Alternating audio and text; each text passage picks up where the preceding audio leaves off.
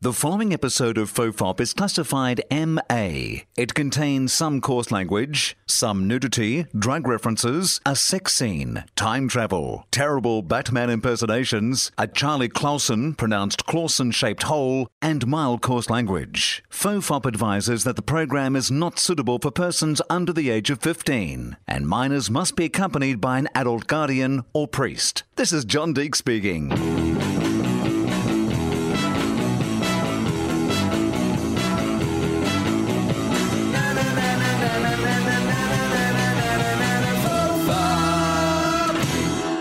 Hello and welcome to Fofop. I'm Wil Anderson, back in my own fucking podcast. Charlie Clausen's doing some Fofops now. Every second week it's meant to be, and then I've had some shit on, and so Charlie did two weeks in a row.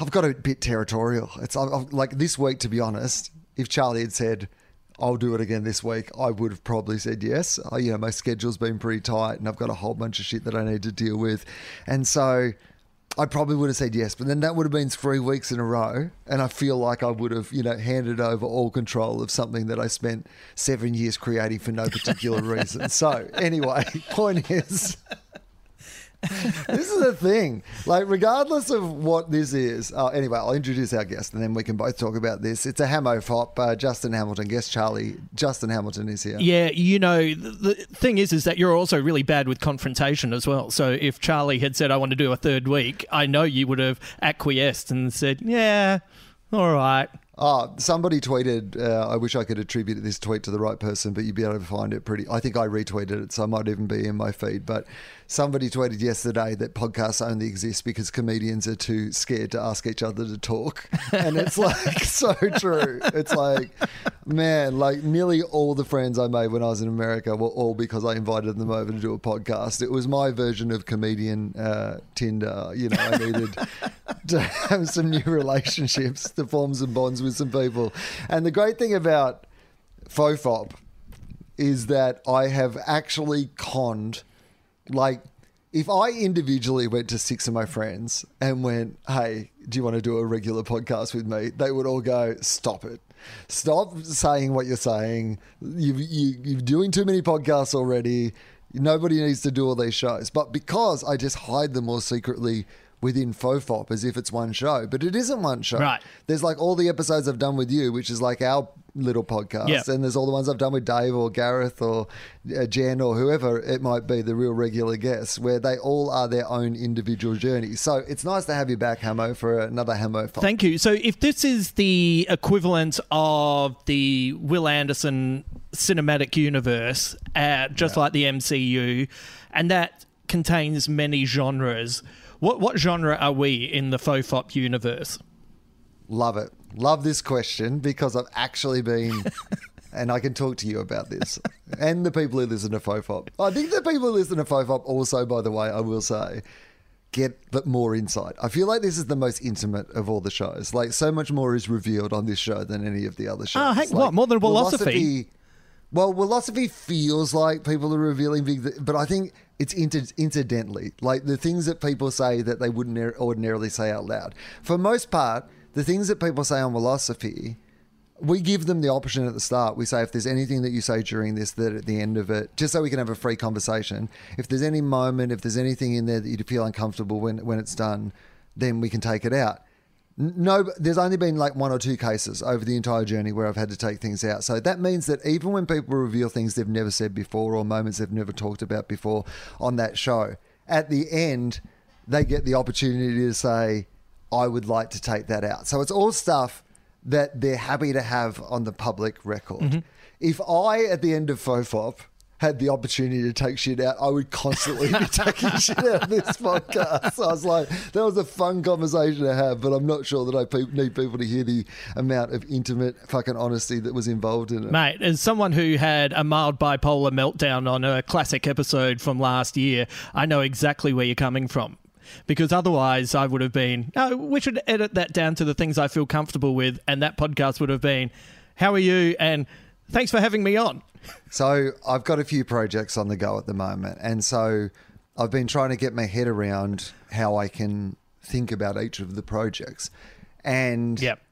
the analogy, the metaphor, the working plan that I keep coming back to is that I have to look at it a little bit like the MCU, the MCW, if you will, because I think that that is the only way that I can deal with them because they all involve different aspects of my personality, different levels of seriousness, different levels of like research and application and comedy and all these various things that I do as part of my job, but they don't all need them in the same way. Like I'm trying to do my stand up, but that needs me, particularly these improv shows, needs me 100% comedically. Like so prepared and so mm-hmm. ready to go and just like in the fucking moment doing that. But then I've got some other projects that are very much sit around in the office, slave over like you know the project sort of projects like ones that you just need to do a lot of desk work and like so much research and so much reading and like engage your intellect at a level that is incredibly exhausting, to be honest with you. And then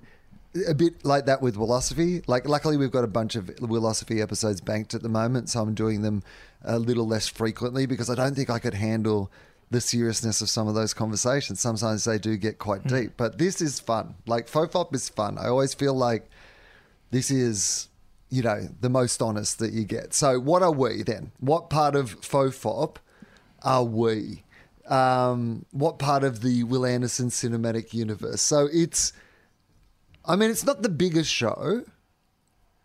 I think probably statistically, like it does really well. Like I think these episodes, I don't really look at the numbers, but my kind of vibe on which ones do well or otherwise, this would be in the top five easily of like you know people that I have on. It might be higher than that. I don't know, but like it would at least easily be in that. I could lock that in. But it's probably not like the Dave Anthony ones are the most popular ones. Like people that has its own unique following, and you know those ones do Yeah. you know proportionally better than anything else. There's like so it's not the biggest one either. So what does that mean in the Marvel universe? Where does it place this in the Marvel universe? Do you think? So are we going to be? Are we looking at it as a whole, or are we looking at it just as the movie side of things? I know that seems like I'm splitting hairs. I'd kind of, I'd feel pretty comfortable being the WandaVision of the Marvel Cinematic Universe. So uh, ha- I haven't watched WandaVision, so you've got to explain to, Oh. to me what that means. Well, it felt like it was recognizable. It felt like it still fitted within the greater continuity, but I felt like episode to episode they took big swings and sometimes they pulled it off and sometimes even when they didn't pull it off it was still entertaining. Okay, you know what? Not bad because I would say that I think you are the guest that I have on this show where the episodes are more different each time. Like, you know, there's a sort of consistency to some of the other things where you're like, okay, well, this is what this is. I'm going to see, like, you know, this style of movie. And then, like, I know that I'm going to get kind of some different version of this style of the movie. But this, yeah, these ones are, they can be incredibly different from from time to time. So, yeah, I, I like that. I um, think that works well. Yeah, I'm a complex human Yeah. being. You don't know what facet of me you're going to get from podcast Yeah, you don't know if it's going to be in black and white or what era it's going to be set in or like what sort of extreme detail it's going to go deep on or what like mood. There's no consistency Yeah. in mood. Like, I mean, Yeah. it's fair to say, like, the Dave Anthony ones, he's either like really angry or like angry. That's it. Yeah. He's either really correct about the future Or- or positively Yeah, correct. Exactly. Horrifyingly correct about most things in such a devastating way. Anyway, it's good times. Yeah. Yeah, but I'm I'm a little bit like trying to watch a, a, a David Fincher oeuvre where you've gone, oh, you know what? I really like Fight Club. Oh, Social Network's quite yeah. different. Oh, hang on a sec. What is Mank? Yeah. No, that's it. I like it. It's good. You're an auteur. You're a podcast I auteur. I've been saying it for years. Uh, well, then, auteur, tell me this. What have you been up to? Because we, who you know tend to speak as regularly as I speak to anybody, um, which is still not that regularly by probably normal human standards, but in a general sense, like we you know keep in good contact, and uh, we've not been in much contact over the previous few weeks for a whole bunch of reasons. What have you been up to? We uh, people might be mortified to know that sometimes we talk without recording. So I probably talk to you without recording it more than I talk to anybody else. I can definitely lock that in. Yeah. Like, I feel like there's value in conversations I have with you that don't need to be broadcast to everybody else, which is, I'm Yeah. not thinking about that about a lot of other people. I take that as a massive compliment. It's Thank a you. giant compliment. so there was uh, so I know that once you kind of started the Melbourne Comedy Festival, I was like, okay, I'm just going to let you go down and have fun with that because that's such a full on experience. And that kind of coincided with this year has been insane in that you, you know, New Year's Eve is just a number that we've all agreed on is the start of the year. And it's a random number. And the thing is, is that it still kind of works. Like you get to New Year's Day and you go, New Year, let's do this. But this year, it felt like we got to New Year's Day and everyone just said, you know what? I need another month. I'm still fucked. Last year was full on. I just need to ease into this. And by about the first week of February, I was a bit like, oh, I'm a bit surprised. I think this is going to be looking like it's a bit of a slow year. And then all within about two hours and three phone calls, everything changed. And I have literally not had a day off since the second week of Feb, which is not a bad thing. It's not a complaint, but it is, it's, it's, I'm right at the brim of all the different things that I can be working on. Oh. I had so many projects that seemed like they were really far away that it turns out uh, Yes. really soon. Oh yeah. Well, like e- even I even had this thing where there was a corporate gig that I was booked for last year, which was the Australasian Supermarket Oh, yeah. Awards. Don't mean to brag. Had to give out seventy-eight awards in four and a half hours, and they said. Please don't dilly dally. It'll go over time. People will talk all the way through it. Guess what? Brought it in four hours and 15. Hammer. that. That was good. Um, but it was one of those things that kept getting uh, put off, put off, put off, put off. And they were very nice. They kept saying, We're going to keep you. We just don't know when it's going to happen. I mean, they're the then I one group on that one. still had money. I mean, supermarkets were doing fine during the Yeah. pandemic. Yeah, yeah. A lot of awards went out for best Yeah. toilet paper display. but the but it turned out in like the one kind of night I had off was exactly when the corporate gig dropped. And it's all been really good in that sense, but it's been full on. Probably the thing that will be the most entertaining for Yes. you is that I wrote the scripts for Dancing with the Stars. And it was seven scripts in 18 days because they were trying to beat you know any possible outbreaks of covid and it was one of the most fascinating experiences i've had Now, there might be some people who've just rewound 15 seconds like you can on most podcast apps to just check that they heard what they thought Yeah. they heard. Because Yeah. you actually said uh, that you wrote the scripts for the television phenomenon yeah Dancing with the Stars, starring Big ratings Sonia winner. Kruger and uh, the, the, the one from Hey Hey, Ozzy, Ozzy Osborne. yeah like to be honest it would have been amazing if it was aussie but but they needed a writer and they said do you want to do this and i honestly thought yeah i do i want to work on something that is not in my wheelhouse and i want to see how it's made and Absolutely. You know the Why wouldn't you say yes to that opportunity? I would say yes to that opportunity. Like, Yeah. particularly at the moment where I'm in the mood to say yes to more opportunities, like just various weird little things. Like, I'm actually a bit more open to that. If somebody came to me and said, "Hey, here's like a couple of weeks' work. We need to write like seven scripts for Dancing with the Stars," you'll get to sit in a dressing room with Daryl Somers and see what happens. Like. I reckon I'd be like, "How much do I owe you for this?" yeah Sounds awesome. yeah and it was it really was amazing uh I'll tell you what, and- I did nothing with my two weeks that is anywhere near as good as just without you even telling this story. Just what Yeah. I'm imagining is going on. I'm already just like, well, I wasted that fortnight, didn't I? It was so full on. Uh, the The production team were fantastic. Uh, the woman who's in charge of it was brilliant. Uh, loved working for her. It was full on because it was like I was writing the first two scripts while prepping the third and fourth and getting the skeleton for five, six, and seven organized. And I was creating them off past scripts and Excel spreadsheets while I was pulling them together. FYI, never seen an episode, but I was doing this. pulling it all together. And it was really interesting. I met Schapelle Corby. That was fun. And she was nervous at one point about having to do a dance. And I just said to her, Yeah, you know what? Like, you face real pressure. Like, who gives a fuck about this? This is just dancing. Yeah, And you've been to like, Oh, prison yeah. in a foreign country. You should be fine, mate. Mate, who, who gives a shit about what What's the judges the think? worst thing that could happen? I love that people like.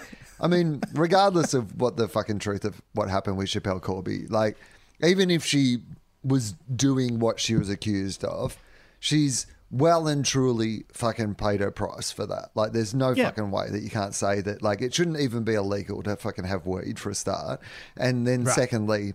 Like there would not be demand for those sort of things, and I don't know. Maybe she didn't fucking do it. But, but regardless, of what the truth of it is, she has paid the price of somebody who did it, and therefore you get to have an opportunity to go on with the rest of your life. After you've been through that sort of hardship, like some people are like, oh, why is she saying yes to these things? You're like, why not?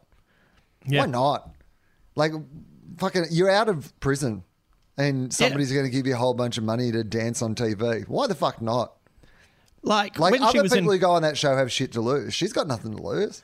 Nothing to lose. And imagine if you told her while she was, you know, in the middle of that awful sentence and having to deal with all of that. Imagine if someone had just sidled up to her and said, "One day Daryl Somers will be interviewing you about your your pirouette."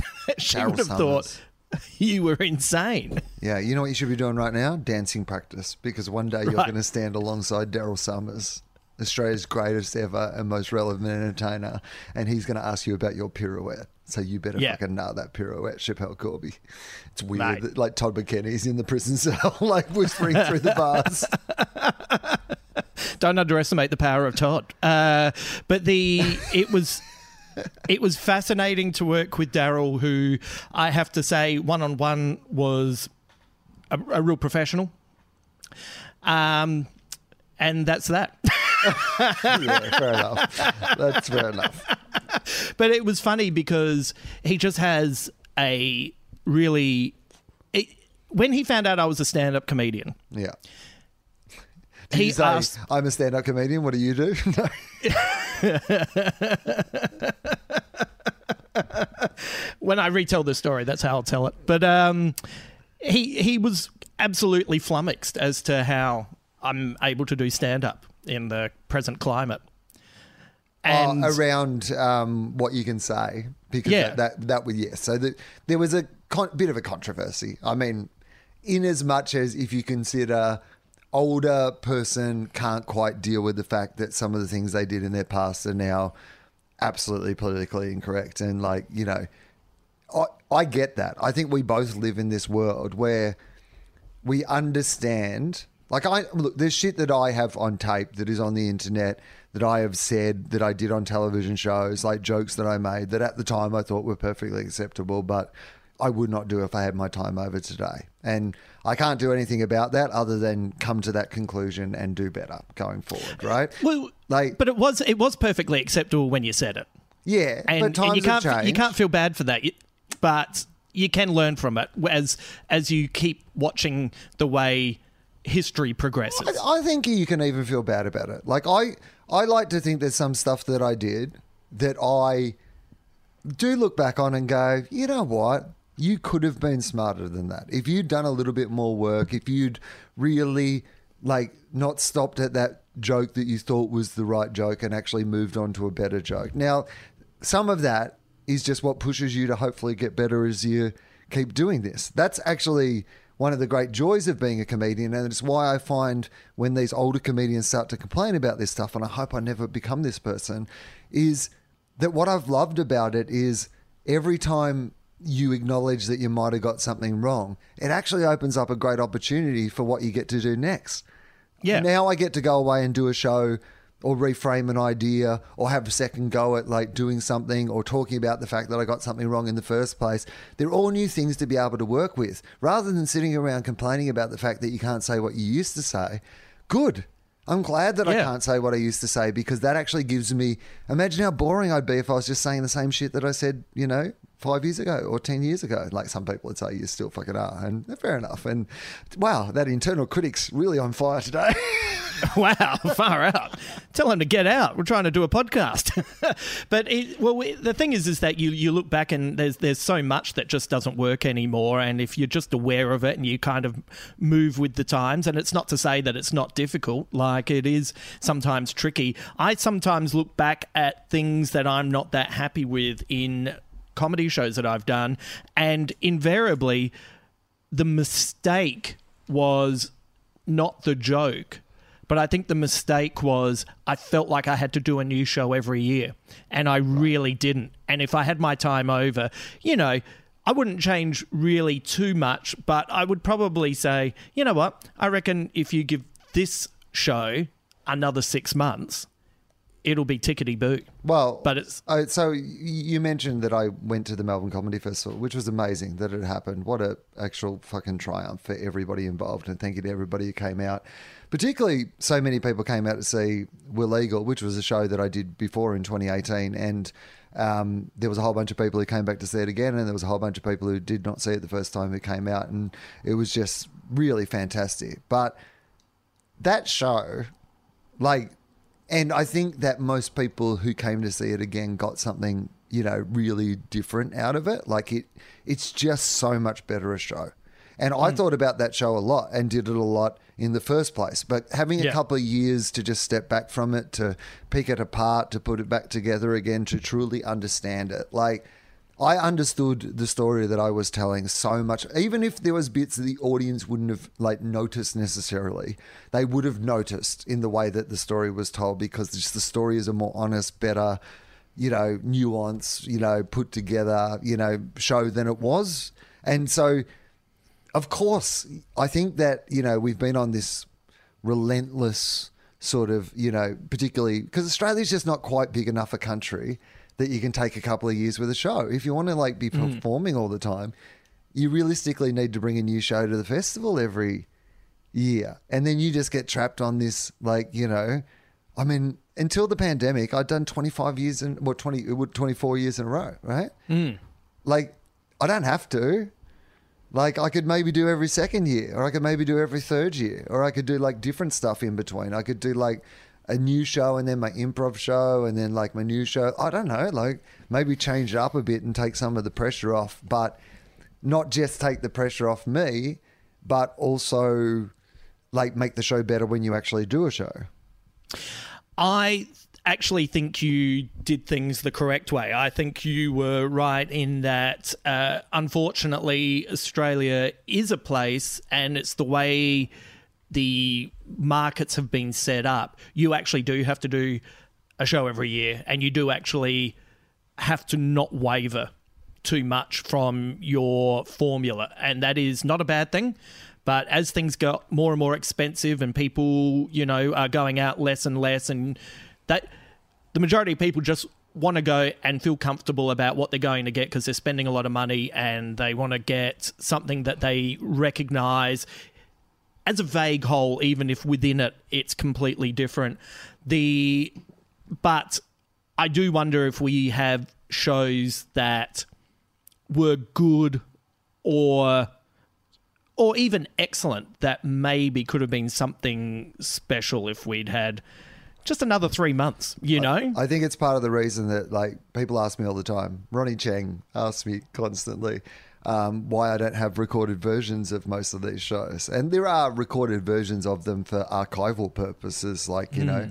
In some office at my management firm somewhere, you know, like you know, there's probably twenty odd of the shows in there. Like, but I've only released two like DVD specials over that entire time, and I think part of it was down to the fact that I never really felt like I had the. I think to like put a special up, you'd want to do the show like a hundred times, and Yeah. I was just at the point where I was never getting to do a show a hundred times. Like, you know, part of the reason that Nanette was such a success was a it's a fucking, you know, it, like it's a you know, once in a generation show, but and a performer at the exact right moment in her career, and the fact that like the world was also in that moment at the same time. But part of it, and I wouldn't write off how big a part of it was that Hannah worked that show for a couple of years and did like two I reckon she probably did 200 shows more maybe more before she filmed hmm. it so when she Yeah. filmed it it was just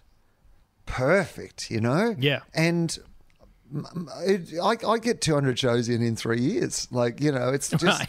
so the idea that you're going to like I'd, I'd rather people nev- like see it live and see it for what it was when it was live but not to kind of have it recorded and put out there unless I'm perfectly happy with what it is. And, you know, maybe that, like, particularly in today's environment where like specials are so important to people's careers, like, there's been a couple of opportunities I've had for major streaming networks that I've said no to. That, you know, really for my career, I probably should have just said yes to, just get shit up. But there's part of me that just feels like, oh, I, I just don't want to like record it unless I feel like it's. I think part of it is that I didn't really like the first one and that I did either. So the first one that I ever did, I, I, I have never watched back and I changed a lot about what I did about comedy after that fucking special. And then I did a good one that you were involved in. And then Thank I you. did another one that's not too bad that people seem to like. And then that's, that's, that's it. But, you know, maybe next time, maybe I'll, I'll, I don't know. I don't know what I'm It- talking about. No, no, no. I, I, I do. I'm right across it. The uh, I'm right here for you.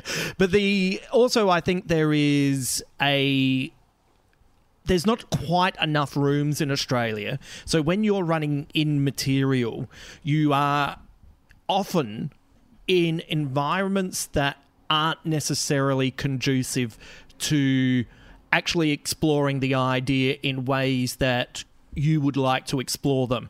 And especially if you are a little bit like me in the sense that I'm always wanting people to have a good time, regardless of what I do within the show. I'm always trying to fill in those gaps in the moment where someone's having a good time. And I think sometimes, you know, you get one trial show, and that's usually sometimes my trial shows I've looked at and thought, there it is. And then you do all the material in, in clubs and, and, you know, the comedy store and, you know, really nice places like that.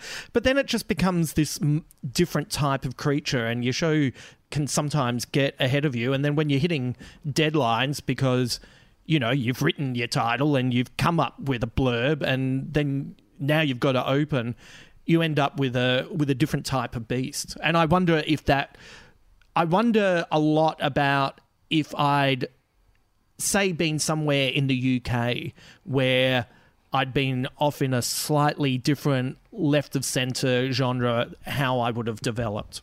Oh yeah, well, differently, definitely differently.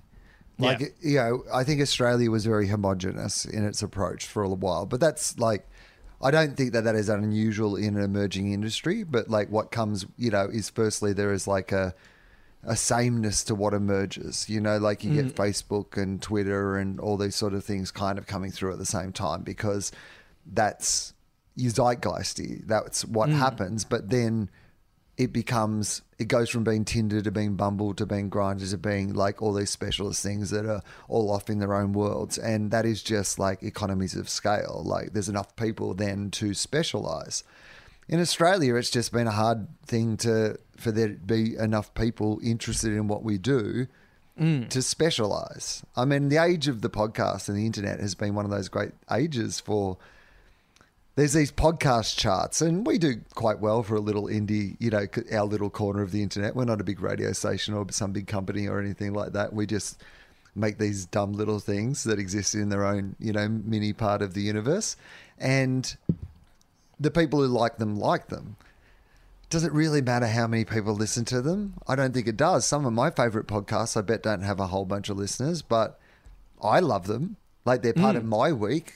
I, as a human being, have my experience of being a human being enlightened and my load lightened by the fact that I have these people in my ears talking about like the comic book or that some movie that I like that they've done a three hour dissection of or you know, the fact that they're rewatching Lost, and I loved Lost, but I can't really bring myself to rewatch Lost because some of it is a bit slow when you're watching it when you know what's going to happen. And but the podcast of them talking about watching Lost is exactly what I need right now.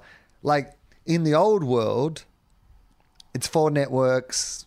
You know, everything has to fit into this model of if it doesn't appeal to, you know, 40 million people in America or like, um, you know, 2 million people in Australia, then it can't exist. But then we come to this age now where, you know, I mean, it's interesting when you've just worked with Daryl Somers. Daryl Somers is from that previous age, right? Yeah. There was four men, and they got to all be on TV, regardless of the level of you know skill that they brought to the table. Some of them geniuses, and some of them less so. But people can make their own minds up about you know what order they want to you know put them in. But Some of them are geniuses, and some of them think they're geniuses. yeah, they all believe that they're geniuses. Some of them are right. some, but not all of them are correct. yeah. Um, but there wasn't really opportunities for anybody else, you know. Now there is, and that is a good thing. Like it is a good thing that things are, you know. Uh, and yes, you kind of grew up in an era of Australian comedy where st- things were still a little bit for white men on TV. Yeah, and I'm, you know, you kind of forget that the the late '80s and probably a lot of the '90s, there was there wasn't that uh, set of aesthetic criteria on what made a good comedy show, and it was a little bit like the Wild West, where people were coming in left, right, and centre with all sorts of ideas, and and I held on to that as kind of for me what comedy was. It was never it's one thing. It's all of these things. And it, if if a comedy show has one joke and it's a killer, that's to me as much fun as a show that has 150 jokes that are all great, you know. But uh, I feel like as things kind of progressed and you know money comes into it and it becomes successful, it becomes from my perspective, homogenized. And I think it's really exciting now because you're seeing all these youngsters come through who, you know, they have a different take on it. Like they actually look at the world of comedy as something that they can make a living out of. And they are also coming through at a time where individuality is encouraged and different types of voices are being given a shot. So I think there's a really interesting flavour in the Australian comedy scene at the moment. And I really enjoy that. Uh, absolutely. It yeah, I they and they're of their age and their hmm. world. You know, they're speaking to that generation of people who are discovering comedy and becoming fans of comedy and they are also the comedians who are growing up through that generation. I remember that like when people supported, you know, me and people that I knew, like, you know, it was exciting. And it's hmm. exciting that it's happening to a whole new generation. Like the Melbourne Comedy Festival, I will say, was just such a great year for, you know, that next generation or that sort of, you know, already there, but are now really cemented as being like, you know, a real huge part of the comedy community and the voices in the comedy community. Man, like, there were so many good shows by people hmm. who previously were either just on the radar or just like kind of stepping like after having a year of their careers and lives put on hold so many people came back with the best work that they'd ever done. And it was just like without wanting to be too political about the point the not having the internationals at the festival hmm. was the greatest thing that could have happened for australian comedy. It was Yeah. because these acts that would have got bumped out of that good slot or that gala spot or that review that runs in the first week of the festival in the major paper because that's the reality of the situation. Like it's weird because it's the Melbourne Comedy Festival and it exists in Melbourne, but it represents Australian comedy in a lot of ways. Even though there's other festivals in other cities, it's still kind of the the showcase, you know, premier Australian comedy festival, one of the best comedy festivals, if not the best comedy festival in the entire world. And so, for years, the festival itself uses like you know the, some money to fly over international acts because they've flown them over because they're investing in them as a festival. And this is just hmm. what people do. It's not.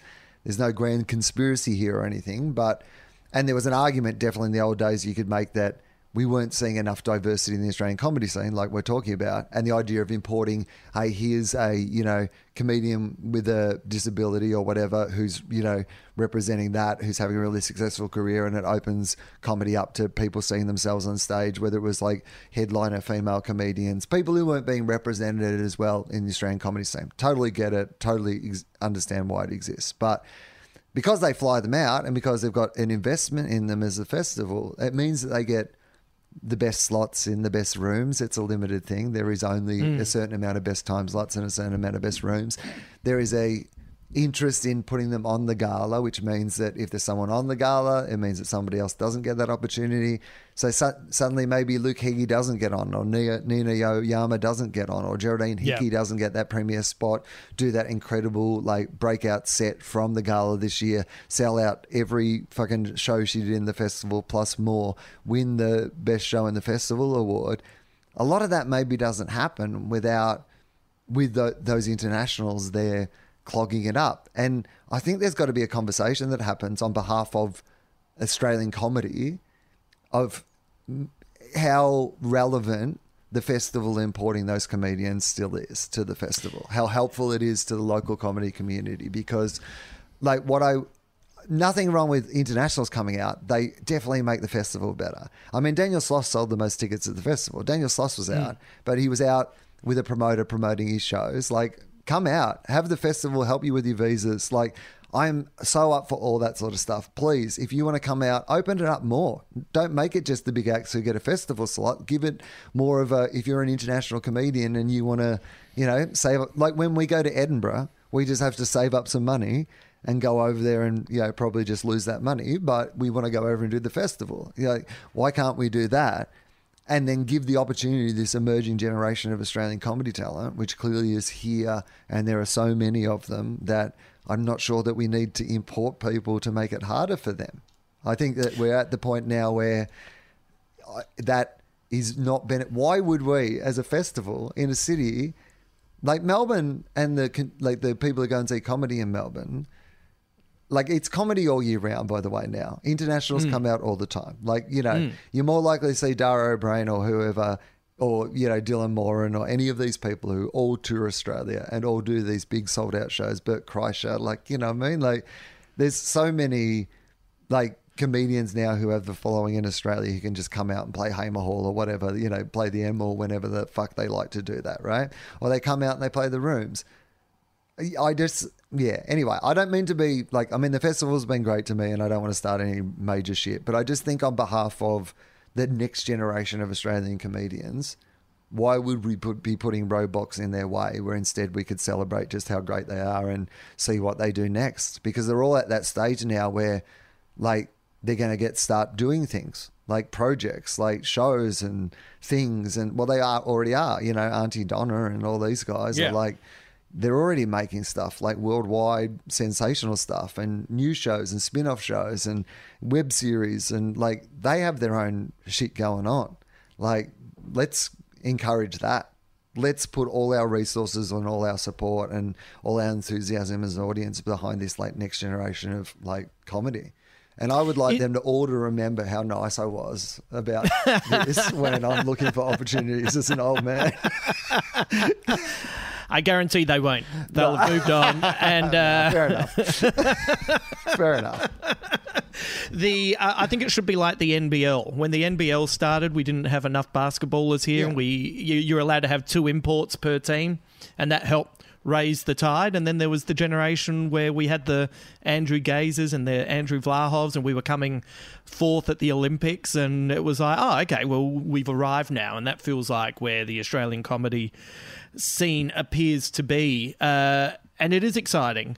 On on the other hand, I have no urge to travel to Melbourne anytime soon. I have. Uh, it was really funny to have literally no sense of FOMO the whole time it was on.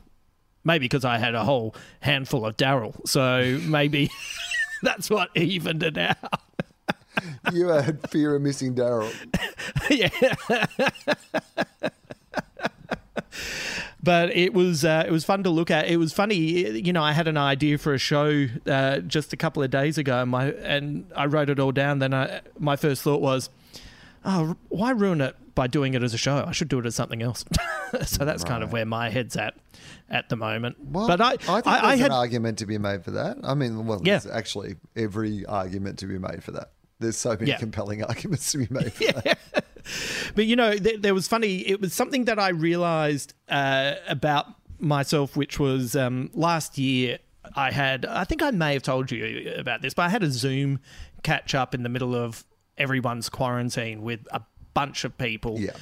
You, That I have, you have told this story on the show On here? Yeah. Previously on Fofo. Yeah, previously. And I kind of realized that my ability to move on uh, was developed at a very young age because I went to Croydon Primary School in Adelaide, and then went, once I got to grade seven, I went I went to Woodville High, and all my friends went to Croydon High, and so I I learned very early on that it's how to oh well I'm here now, and Yeah.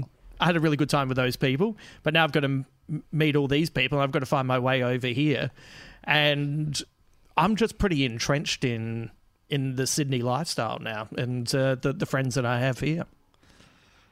I mean, that's, well, yeah. Well, that's kind of life as well, isn't it? Like, if you Not for everybody.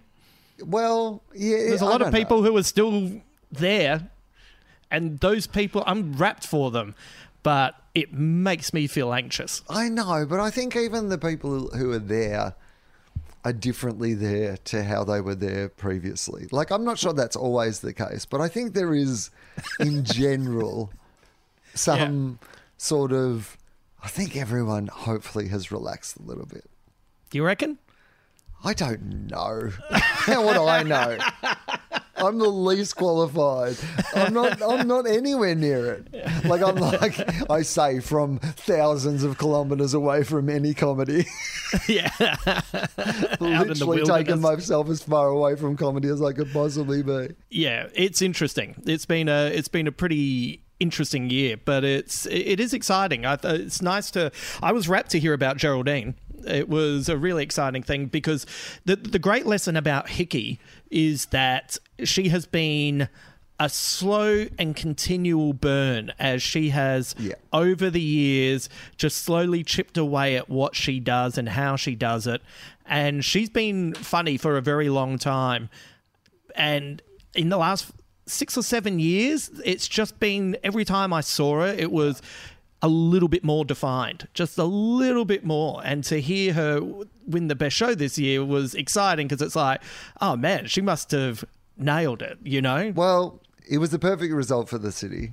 Firstly, again, what if an international had fucking rolled into town and spoilt that fucking thing? Like Melbourne, Yeah, needs- yeah. she's a Melbourne person, you know. She does triple Yeah. R breakfast. Like it's such an iconic Melbourne, you know, like station. Like I'm a lifetime subscriber to, to Triple R because the first time that any of my comedy was ever played any, anywhere was on Dave Taranto's Cheese Shop show on Yeah, Triple right. R, and they're like it was so important and so encouraging and so special to me. Like it's it's such a great place. She's the breakfast host, well, one of like the breakfast team on there, and um, she has been doing these incredible shows, like you said, progressively. She got nominated, you know, last time they had the festival, she got nominated for the award. But I'm so pleased.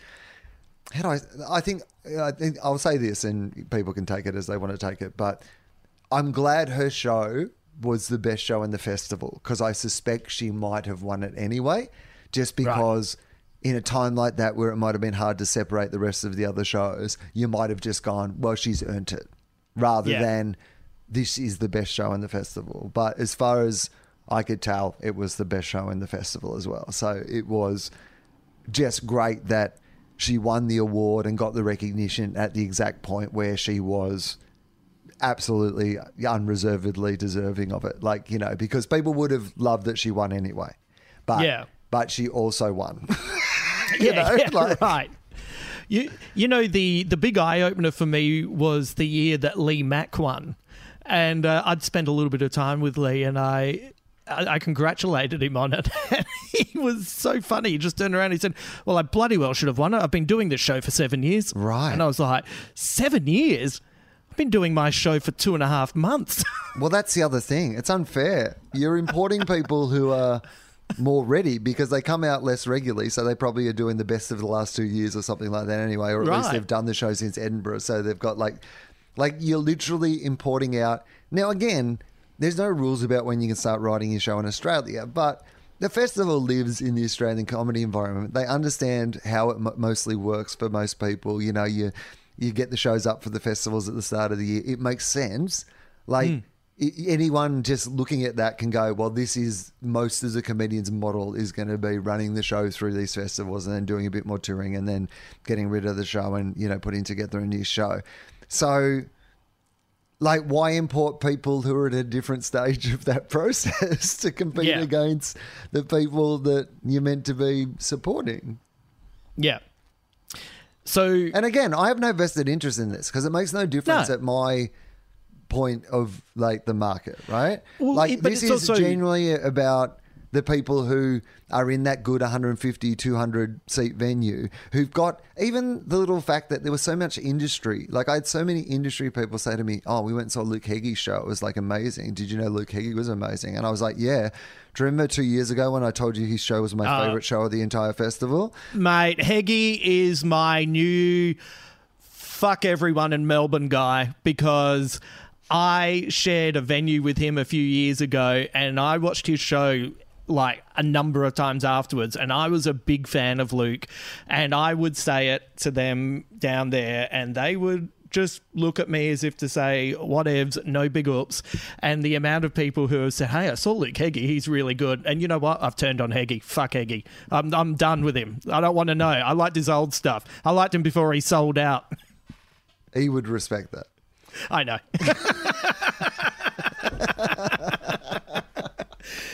it's always my favorite thing when I talk about someone that I really like, and then two years later, someone tells me, you know, the person I told explains to me why they're really good, and you go, hmm, Yeah. Hmm.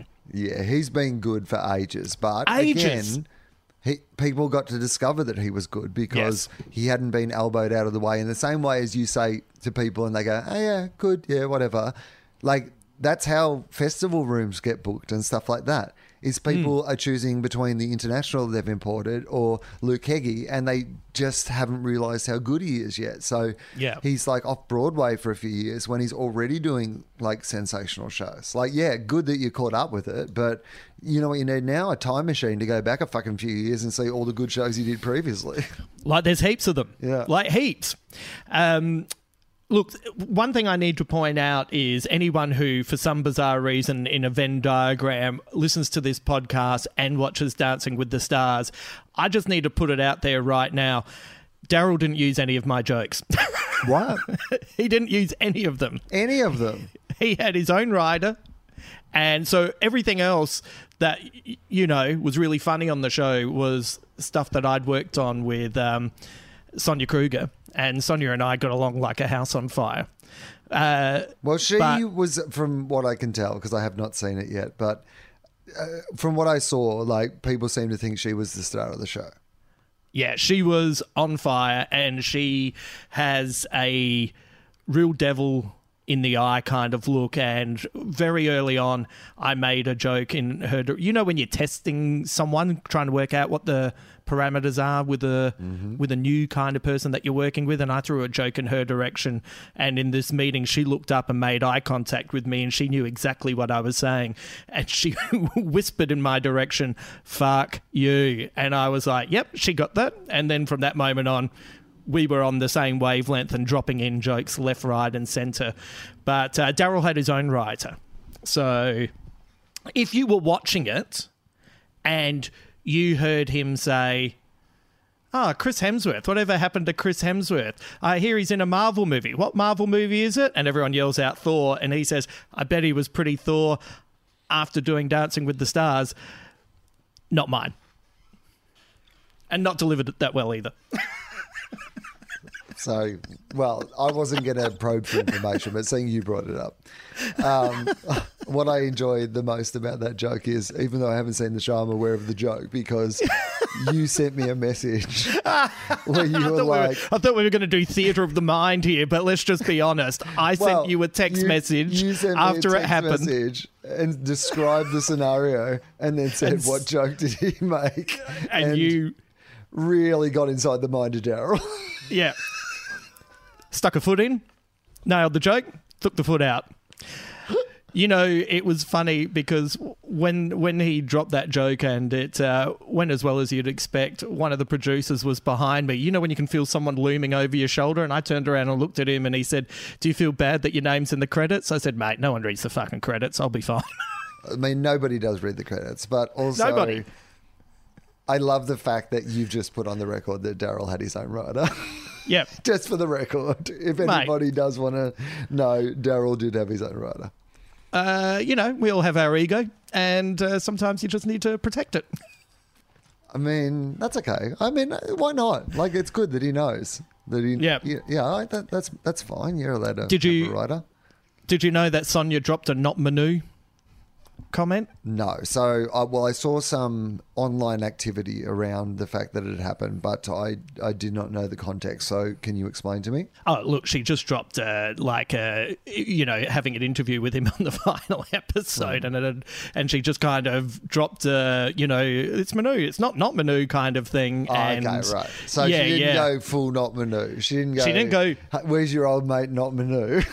Yeah, but she did send me uh, a text message after making it all in caps that just read "Not Manu," and then I got to have my photo taken with him, and I had to sit on that photo for two weeks because he was in the finale, and I didn't want to give anything away, so I had to sit on that photo that was burning a hole in in my pocket and uh, wait till the finale so I could put it up. Who was delightful, by the way. People have said to me, "Did you?"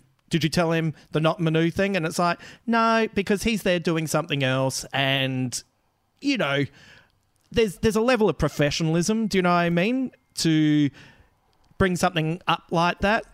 Like I'll talk about it on the podcast and talk about it everywhere else and on stage, but in the one-on-one moment, he's just having his photo I think taken. there's a lot of the time when, like, it's like when somebody is shit talking me on the internet or something, but they've at least had the courtesy to not tag me into it, right? oh yeah, and yeah. then some somebody decides Yeah. that they need to tag me in so that I can see it. Look, I know it's going to happen. If you know, I mean, that's just the way of the world. Like people don't like you, it's fine. Like, but I just don't need to see it. Like you know, No. so I'm. Can we just have the agreement? Just don't show me. Yeah, And like it, it's the various. I, I speak about this as as if this happens all the time, but it's like happened twice, and it scarred me so much that I constantly bring it up. So I need to point out that literally it's only happened twice. This is not Yeah. indicative, but it's like a lesson learned, a lesson burned.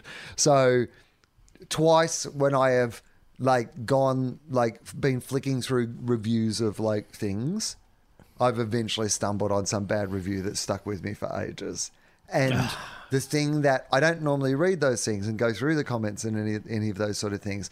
And so on the rare occasion that I do, I eventually have to have the conversation with myself where I say, well, if you just hadn't gone looking for this, because you don't care that it's out there, you understand that that, you, that it's out there, and you're just happy to live your life without it, like, you know, intruding on your life.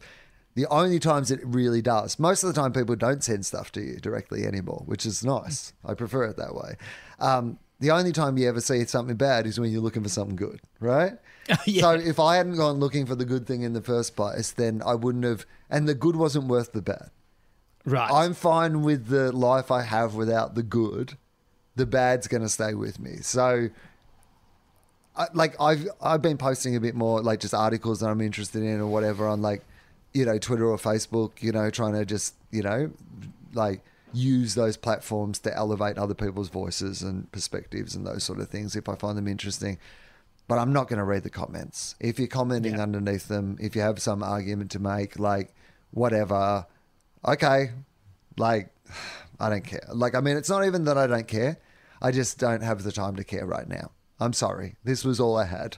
If it's too much, just ignore it or block it or just make it go away. But this was my contribution. It's all it's going to be. I will not be checking back in.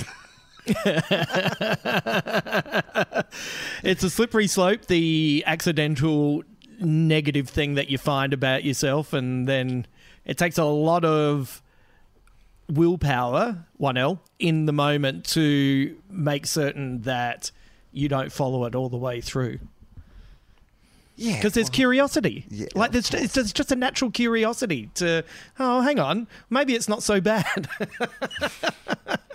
But also, like, then you start, like, I mean, I, I- I've got a specific example in mind, right? So I, I had Judith Lucy back on Wilosophy recently. The episodes with Judith are really popular. Like, Yep. people really enjoy those ones and they have a lot of downloads. And I love talking to Jude, and there's no one that I have more respect for, you know? So it's just, it's always fun times.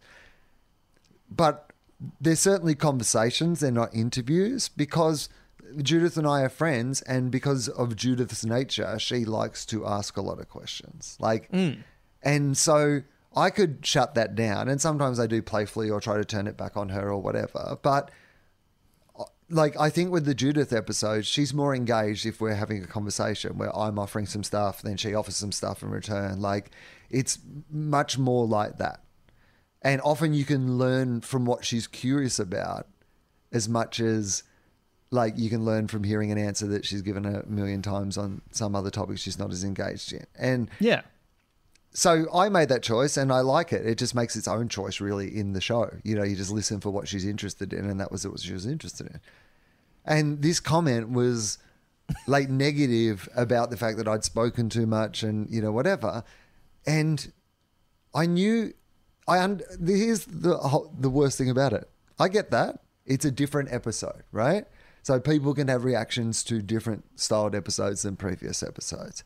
But Yeah. I had made that choice and I was comfortable with that choice. So really, it was just a disagreement between like me, the creator of the show, and what I wanted to do with that episode, and her, the consumer of the show, who didn't like what I did with that episode.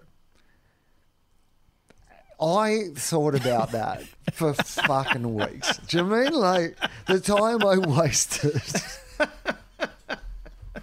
like having imaginary arguments with her, uh. like just like actually, this is why why the podcast is actually good. You know, it's very different to like fucking like, like just life wasted. Oh, mate. You know, I uh, I can't go into it exactly, but the, uh, I found out that a certain person in the industry who works behind the scenes had kind of been demoted from their job. And I was really bummed out because I had fantasized so much about giving them the news in a work situation. And I heard that they'd been demoted, and there was a little part of me that was like, well, that's that's months of prep for this moment that was probably never going to arise, that is now never going to arise. And I'm furious. Reinstate him. I mean, that would be lovely. if in like a termination agreement in some sort of contract, they were like, Yeah. "We need you to leave. We want to negotiate a payout. Yeah, here's like we'd like you to sign a non-disclosure agreement or whatever, you know, like about like blah blah blah, whatever it is, you know." Um, I, I found it weird when I finished up at commercial radio a couple of years ago that they didn't at the end go, like, by the way, please don't talk about anything because I was like, there's heaps of shit I could be talking about. Right, yeah. Like- like heaps. Why are you trusting me? I might get Yeah. desperate enough that I roll out one of these. Um, I've got heaps of podcasts that I need to fill. I've got the whole Wil Cinematic universe I'm talking all the fucking time, and I don't have a great track record for keeping confidential information to myself. I'm surprised that you've trusted me this much. But um, uh, what was the point of that fucking rant? Oh, just but just thinking about you know the dumb things that you don't need to think about. like yes. I'd, I I read a story about how Bill Murray when he was making uh, What About Bob had did not get along well with Richard Dreyfuss, who is a notoriously prickly person to get along with in in Hollywood at the time, and he he supposedly yelled at. Uh, Dreyfuss at one point, nobody likes you, and at best they tolerate you.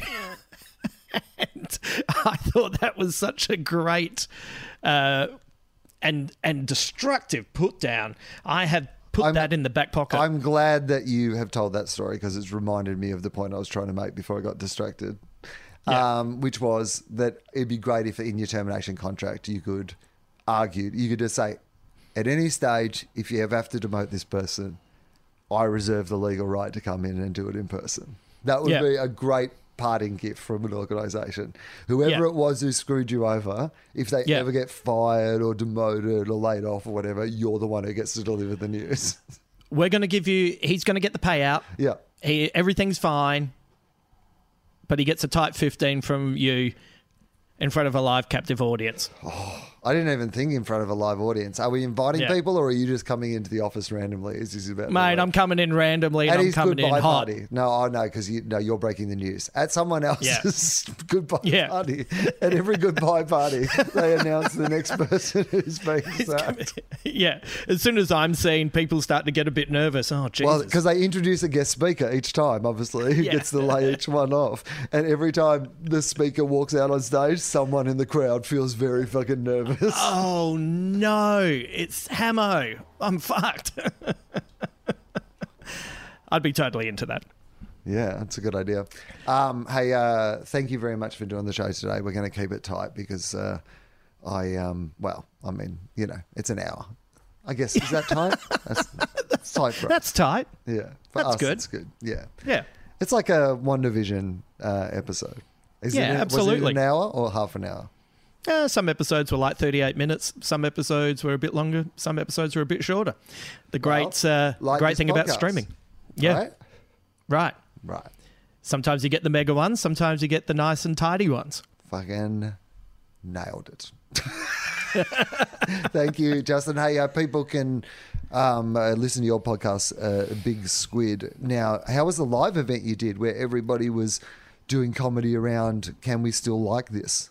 Yeah, it was a really fun event. It, the The topic, as you said, was uh, can we still enjoy this? And I just got on, up at the start and said, "Hey, this isn't a debate. You can still enjoy it, but just some stuff." Is a bit harder to enjoy, you know, and it just depends on your mileage. I, and I, one of the things that I discovered in getting prepped for this show was why do we take it on board when people are getting cancelled? Even if we agree with them being cancelled, why do we take it on board? And I think it, for me, it came down to when people tell you you can't like someone anymore, invariably, you probably agree with them. But the fact remains uh, to cancel a person that you've watched or listened or experienced their art for a long time is to then negate a part of your personal history. And I think you kind of need to let people get to that point on their own and that's uh, and we talked about all sorts of things from authors to musicians to uh, movie makers etc and then i also just realized i've put a fucking flag in the ground and there is some people that you could tell me the worst things in the world and i'm not going to flinch. Like if you showed me a picture of David Bowie sitting in a throne made out of ivory with slaves holding blood diamonds giving him a manicure while he's eating a panda, my first reaction is going to be, I wonder how he cooked the panda. I don't care. I am standing by that guy. I'm in. So there's something very funny about just going, nope, flag is here. Nothing can happen. I'm in all the way. And it was a really fun night. Tom Gleeson came out. Tom Gleeson, of course, uh, was speaking about his love of Alex Shooter Williamson, wasn't he? So, Yeah. Big fan. Big fan. Uh, but, you know, we had Rove uh, showing us how he reads Enid Blyton books to his daughter by taking out all the parts that are problematic. Uh, Alice Fraser talked about some uh, problematic authors. Uh, ben Elwood told a really funny personal story. It was just a really fun and uh, interesting live experience. So that's going to be coming up soon, and we're coming to the end of our.